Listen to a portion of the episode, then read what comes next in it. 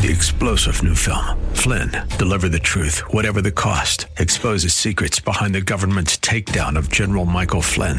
Flynn knew what the intel world had been up to. He ordered the first audit of the use of contractors. This set off alarm bells. He told the truth. He was the most dangerous person for Donald Trump to hire. They had to get rid of Flynn. Flynn, deliver the truth, whatever the cost. Available now. Watch it today. Go to salemnow.com. Salemnow.com. Are you looking for truth from God's Word that you can understand and apply to your life? You'll find it today on Make It Clear with Dr. Stan Ponz, Bible teacher and president of Florida Bible College in beautiful Orlando. Listen now as Stan makes it clear.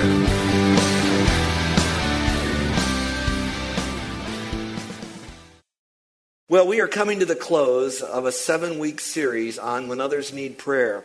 I still will never forget the phone call that I received eight weeks ago when the Custers were telling me that their house and belongings and their families lost everything in the fire in Colorado Springs. And knowing that they're missionaries that do not have a lot and they've given their lives for other people, my heart really went out to them. And so we prayed, we cried a little bit we really sense God's presence and that God is in control of everything we can control, and whatever He does is righteous and out of His love. But you still don't have furniture. You still don't know where you're going to spend the next night. And so there's a lot of challenges there. And the Lord laid on my heart the importance for us to really learn what does He have to say about others when they go through a problem and how do we really pray for them. What I thought might have been a, a two Sunday series turned into three, four, five, six, seven. And some of you are going to say, Are we ever going to end on this? Well, I have mixed emotions because the Bible is just from cover to cover is all about communing with the Lord. And we worship Him by our deeds, of course, but we worship Him in communicating with Him. There's so much about prayer. And yet at the same time, there is a time to bring a series to a close. And Lord willing, if my voice holds out for today, we're going to bring the series on prayer to close today. Now, we've answered a number of questions, and if you weren't able to be here, I fully understand that. And you can get the tapes of any of the messages that were recorded, and we answered the question what is intercessory prayer? We'll talk about that in a moment. What are some biblical examples of intercessors from the Old Testament and the New Testament? How did Jesus himself pray for us? So if we follow his example, we'll be praying for others better. How did the Apostle Paul pray when others need prayer? You can't get anyone better than Paul, who is very much like us, and yet at the same time will pray for others. And who can really intercede? Not everybody. I mean, we can all try to talk to God, but God only listens to the prayers of certain people. And you want to get that tape and see what God has to say about that. And why should we even think about interceding for others? And then we answer the questions what needs of others are Christians told to pray for? We spent a, a little bit of time on that, and the reason we didn't spend a lot of time on that is because Scripture doesn't tell us exactly what we need to pray for others about in a specific way. A lot of examples of others doing it, and so we follow their examples because it's biblical, but there's no real list of commands except just a few. And then last week we covered how do we revitalize our own prayer, and we did it by going through what people often call the Lord's Prayer, which is really the disciples' prayer in Matthew. And I hope that uh, you would go through that material and learn as well. Today we're going to answer our last three questions. And for those of you, I want you to know this is not the only list of questions. There could be a whole lot more. And I also believe that there are those that are now serious about digging deeper because I might not have even uh, answered your question, that you still have a little itch that needs to be scratched about prayer.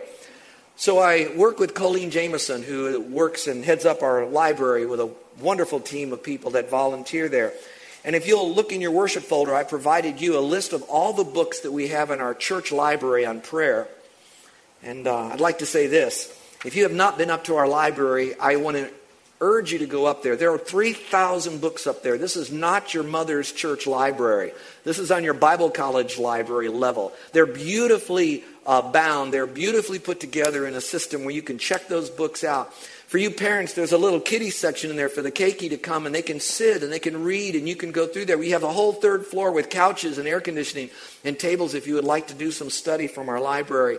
There's a computer in there as well. So look at the hours and take advantage of that. And our vision is not to make our library for our people. Our library is God's library for God's people. Anybody who wants to come and will use it in an honorable way, we want them to use that. On the back of your sheet, you're going to have some books that I have in my personal library.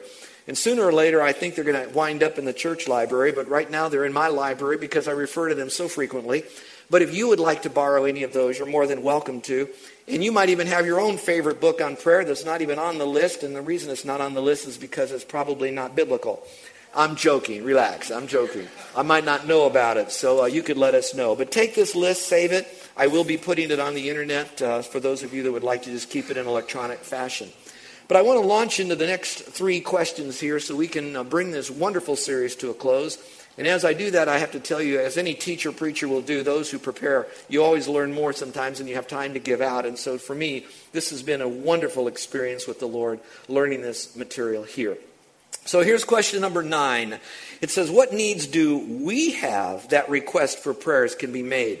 Obviously, the series is when others need prayer, but that old camp song still is out there that says, Not my brother nor my sister, but it's me, O Lord, standing in the need of prayer. So there are times that we do need to have prayer for ourselves. When I went into Scripture, I began to look at, all right, where does it say that we're supposed to request prayer for ourselves? I couldn't find any major direct commands in that. So there, there is no, all right, here's what you can ask others to pray about for you. But I did find this. I found where Paul himself was requesting prayer. Now, I've selected three because I think these are the easiest, and I couldn't find any others, frankly. There may be, and they're tucked away in some passage, but these are the three that are so outstanding. And the reason I like these three is because it gives you a little glimpse on the Apostle Paul. Now, some of you that are so new in your journey with the Bible, you might not understand that Paul himself was a Jew who was following God in his own way, and he was so much wanting to do the best he could for God before he became a believer in Christ. He then persecuted Christians. And then God met him on a road to a city that's still alive today called Damascus. And on the way there is when he, quote, met the Lord, so to speak. You could read that in Acts. And from then on, he became hot for God. He was a fully devoted follower of Christ. And God used him to minister to him through the Spirit so that he would then write a lot of the New Testament. And so he was a bold guy, and some of you would call him a type A personality. Some of you might call him a, a, do, a dominant, directed, determined doer Jew kind. Just get that gospel out. He was fearless. And yet, as I read his life and all the places he went and the journeys he went and the times he was in prison and all the things that happened to him, and he never got down, the thing that really surprised me the most is that he was still a chicken Christian. And what I mean by that is that when he would share the gospel, he knew that he lacked boldness. You would think that he had that naturally, but he lacked it so much that he needed to have others pray for him that God would grant him the boldness to be able to speak the faith. Now, when you hear boldness in giving out the gospel, you might conjure up in your mind some guy with a megaphone on Kalakaua and Waikiki screaming some kind of message about God to other people. And I want you to know that that's not at all what I believe this is talking about. It is talking about that you, with clarity and compassion, you would still be courageous in your communication of the gospel, but you would couch it in the person's need and how to be able to say it in a way that that person will most likely receive it. But you're still fearless in the sense that you don't back down. You do give it as far as that person will perhaps allow you to go. So when I looked at Paul's life, this is telling me that he wasn't naturally bold. He had to have supernatural boldness. And that came when he had others pray for him. So I want to look over these three here in the whole area of communicating the gospel. And maybe there's three here that you could now give to all of your friends that you have, your praying friends, and say, Would you pray for me? And here's your list. Now, some of you need a job. Go ahead, give that list out if you want. I don't think that's the biggest one. Paul never asked for more tents to mend, he was a tent maker. Some of you might be ill. There was a time that Paul himself prayed that the thorn in his flesh would be removed. So, yes, you could pray for that. He didn't ask others to pray, though. All right, so all that being the case, he did request these three.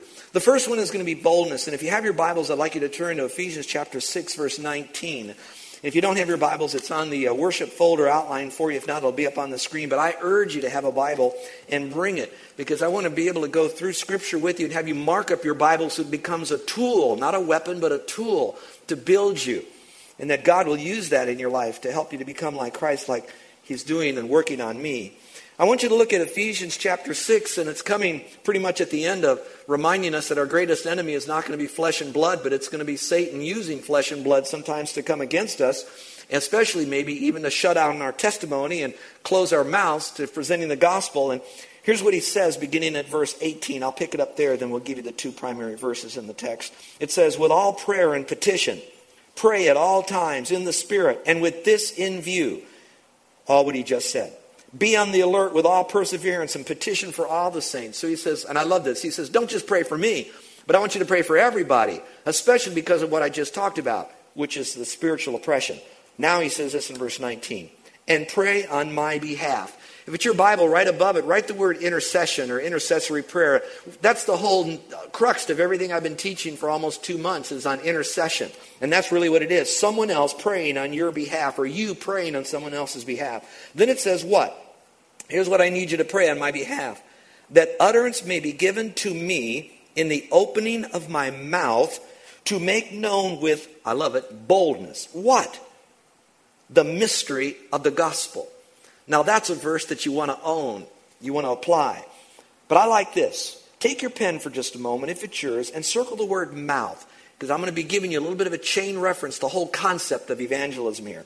That God would give me boldness to open my mouth. Verse 20. For which I'm ambassador in chains. Let me pause for a moment. We already know he's in chains in the sense that he is incarcerated, in the sense that he does not have freedom of movement to come and go as he pleases. And I'd like us to know that some of you could be in your own form of incarceration. Now, some preachers will want to make a big deal that you're incarcerated, you're in this bondage of sin and all, and that certainly will stifle any type of evangelism for a believer. But some of you might feel like, I wish I could do more for God if He would just get me out of this. I don't like my boss, I don't like my family, I feel like I'm trapped where I'm at today. And God says, wherever you are, whatever you might feel like you're confined in and that you don't get out of that, you can't get out of that right now, God says that even in that, you can be used of the Lord. And here he says, even in my chains, that in proclaiming it, the mystery of the gospel, I may speak boldly as I ought to speak.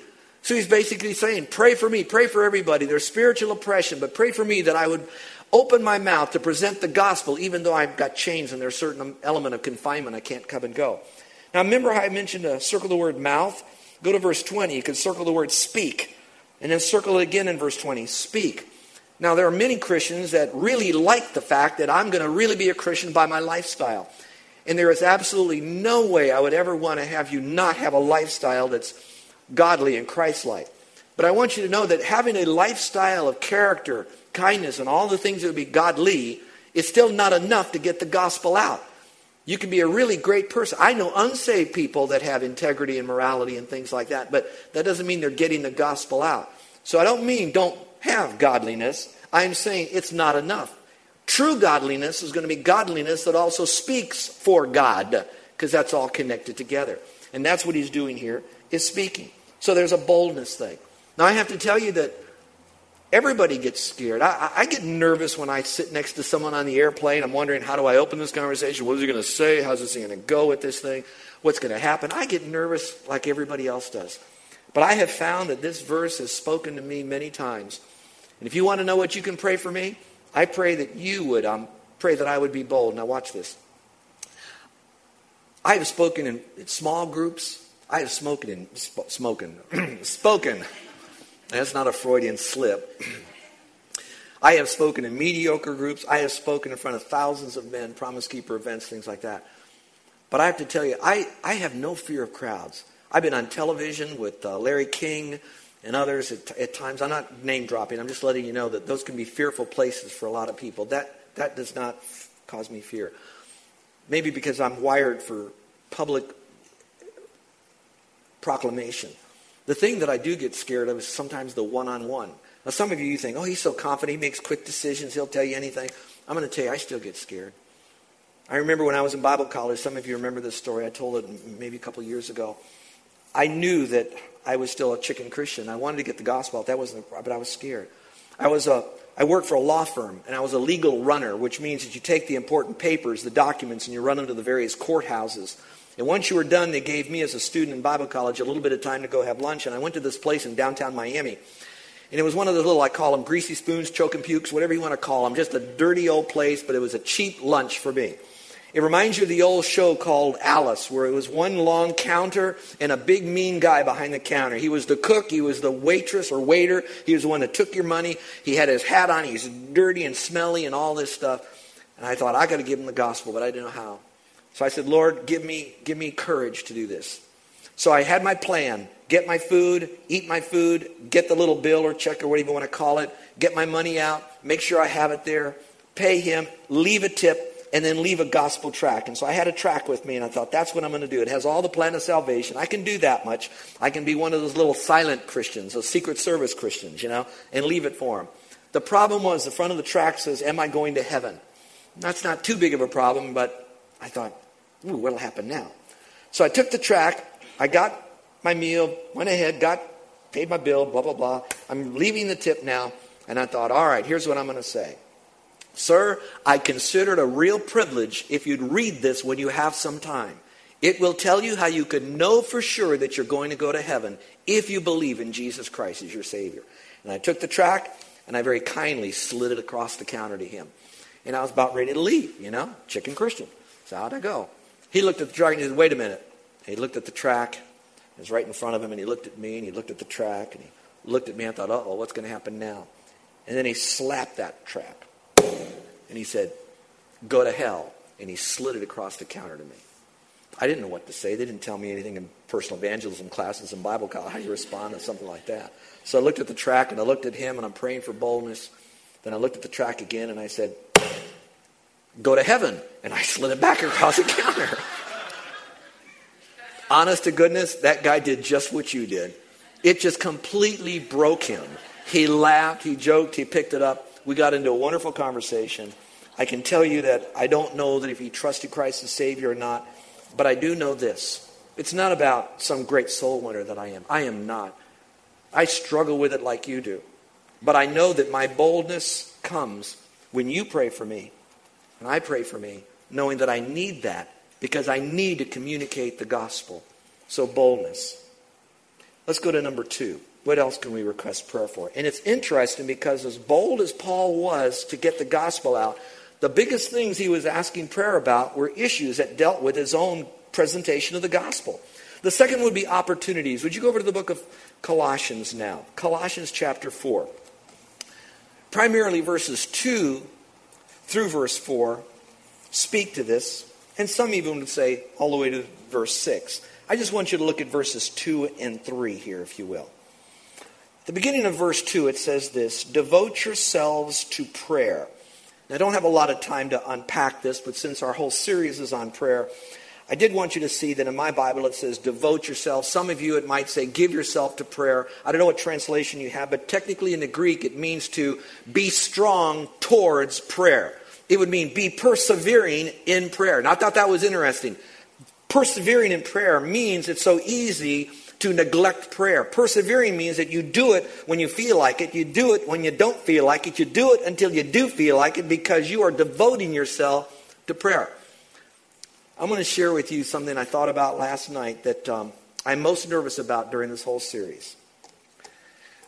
And I'm part of what I'm about to say. Please know this. I am concerned that I have spent seven weeks, seven hours of preaching on prayer that we will know more about prayer than we did before, but we don't pray any more than we did before. See, I know we're going to know more about prayer because the Word of God went out correctly and accurately and consistently, but I don't know if that truth yet has been allowed to go into our hearts and that we would devote ourselves to more prayer. And, folks, um, far be it for me to tell you look at your schedule. You need to pray more. I- I'm going to tell you this. There is no way I can ever have time in my schedule to pray. If I told you the things that I did, you know, I may not be at all your events, but I tell you, I put in long days and long weeks, and I don't gripe about it. I love it. In fact, I get, I get paid to do this. You're just good for nothing. No, I'm just joking. But anyway, back to this. The biggest thing is simply this that I will never find time to pray. I have to literally look at my schedule and stop doing something so I could do prayer. Now, that's going to take maturity and discipline for all of us. You got to look at your schedule and say, what, is, what, is, what am I doing that's really good? And stop doing it. So now I can do something that is really great. And that's the beauty of walking with the Lord as you all are connecting to God by yourself. The Lord will speak to you in what you need to do. I can't tell you, I'm not going to put you under legalism and the law just the importance of we have to go to the Lord and pray. So devote yourself to prayer. All right, now that being said, let's go it back into the passage again. Verse 2 it says, Devote yourself to prayer, keep an alert in it with us with an attitude of thanksgiving. That's also an attitude of humility. When you're thankful, you're humble. Praying at the same time for us as well. You can put that word intercession above that again. So, in other words, the whole concept of intercession comes into play. And then it says that God will open up to us a door for the word. If you don't have that underlined, you might want to do that because what he's saying is, I know that wherever I go, I could reach people, but I want to make sure God opens up the doors he wants me to speak at or, or walk through or to people that I should address with the gospel. So some of you, you're going to go to some of the UH games this, this year, and I don't know what they're going to do this year, but I just want to follow him because I think there's a lot of new stuff happening and a lot of stuff happening. That's all I'm going to say. But I'm going to tell you, you go to a stadium full of people, and who do you talk to? And that's what you have to do. Is you have to be ready to say, Lord, will you open up a door? Now watch. This passage says that you would pray for me that God would open up a door. So do you have your prayer partners, your study buddies? And will they pray for you that you would be looking for a door that God would open for you to give the gospel? Now, I think that's one of the more difficult prayers to pray, like boldness. Because if you believe in prayer and you ask God for boldness, what is He going to give you, everyone? Boldness. Got it. If you ask God to open up a door, what do you think God's going to do? Open a door for you.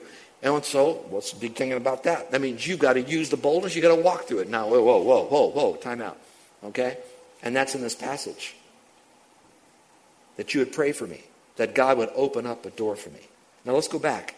It says here, not only did he open up a door, he says here, so that we may speak forth the mystery of Christ, there it is again, for which I also have been imprisoned. Here we go again. No matter what trappings you might feel like you're in, you can't get out of your, your homeschool mom and the kids are all around. How can I get the gospel out? Don't worry about it. God will bring people to your door, maybe. Verse 4 that I may make it clear. That's a sermon right there. Make it clear, and I'll come back to that. In the way I ought to speak. So he's saying, not only open up a door for me, but also in the context that I would speak it clearly, the gospel, the mystery of Christ, clearly. Now, again, with your pens, if you go back here to the passage, it says here, as I ought to speak. Would you circle the word speak in there, that I may make it clear, as I ought to speak? So, in other words, it's not just a life, it's also one where that we have to speak the gospel. Most of you know that Carol and I, um, we brought with us here to the islands years ago the ministry called Make It Clear. That has been our ministry since 1973. That's how old that ministry is. The primary purpose of that ministry is resourcing people with material, radio, as well as some of my outside speaking uh, uh, opportunities. Now, when we came to the island, we basically shut that ministry into a holding mode because we needed to really spend our time building relationships and really kind of seeing where our church is going. Now, we're not reigniting that ministry. But at the same time, this church really needed to have a radio program that would take it to a broader audience. We were on it 30 minutes on an AM station on Sunday night. Who in the world listens to an AM station on Sunday night? You know, maybe you do, so I better be careful. So they asked if we would go on KGU. Well, the church didn't have it in their budget to do that, and there's nothing wrong with that. There are things, there's, there's always going to be more ministries than we have money, bodies, and bucks to do. But Make It Clear had that opportunity. So we launched that radio ministry on KGU, 3 o'clock, Monday through Friday. Most of you or some of you listen to that. The devotional booklet that you find in your gift bags that we give out here, all of that comes through Make It Clear. Now, I'm not doing this for a fundraising thing. I'm doing it because I'm committed through that ministry and especially this church that I will take God's word. And before I make it clear, I want to be make it correct. I want to make sure that I'm correct. And then when I do, I want to make it clear. But if I make it clear, I also want to be compassionate. But if I want to be compassionate, I don't want to be kind of a sissy about it. I want to be courageous about this thing. But I don't want to just, you know, be correct, be clear, be compassionate, be courageous. I also want to be consistent. So when I do speak in front of people, one on one, or crowds, or radio, TV, whatever, that it could be trusted. Now I want to give a back door. I'm still learning, I'm still growing in God's Word. But here's where I'm coming to you. Would you pray that I'd be bold? Would you pray that God would open up doors for me to be able to speak the gospel and I would make it clear when I do? And here's what you have for me I'm going to pray that you're going to be bold. And I'm going to pray that God, as He opens doors, you will, with a note of confidence not in yourself, but in God, walk through that door and with correctness and clarity, courage and compassion, consistently speak that message of the gospel. So, again, number one is boldness, number two is opportunities, and number three is clarity. I said enough about that, so I think you know where we're going on the clarity issue, how important that is. Let me go to the second of three questions. The second question is what, does, what part does social action play in meeting the needs of others? I wanted to put this in the series called When Others Need Prayer because it seems like when someone goes through a problem, we either throw prayers for the person and then it's uh, be warmed and filled and we let them walk out the door. Then you have others that do a little bit of praying and all they want to do is throw money, throw food, throw tents, throw everything they can at these people, thinking that that's going to help them. You're listening to Make It Clear with the teaching of Dr. Stan Ponz, founder of Make It Clear Ministries and president of Florida Bible College in beautiful Orlando, Florida. Make It Clear is dedicated to taking the Word of God with clarity into every person's world. It is the support of listeners like you who make the ministry of Make It Clear possible. You can provide your tax deductible gift to Make It Clear online by going to makeitclear.org. Or you can mail your gift to Make It Clear. P.O. Box 607901, Orlando, Florida 32860. Thank you for helping us make it clear. If you would like to have Dr. Ponz speak at your church or event, please send us an email at tellmemore at makeitclear.org. Thank you, and remember to make it clear.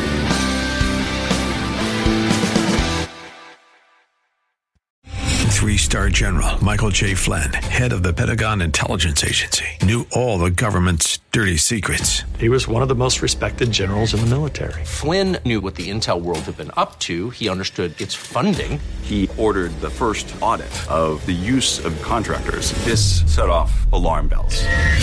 The explosive new documentary, Flynn, Deliver the Truth, Whatever the Cost, and covers the facts behind this scandal. Flynn told the truth. He was the most dangerous person for Donald Trump to hire. I find out the worst enemy that I'm going to face in my life is right here in America. They took my assessment and they wanted me to change it. And I was like, I'm not changing it. They had to get rid of Flynn.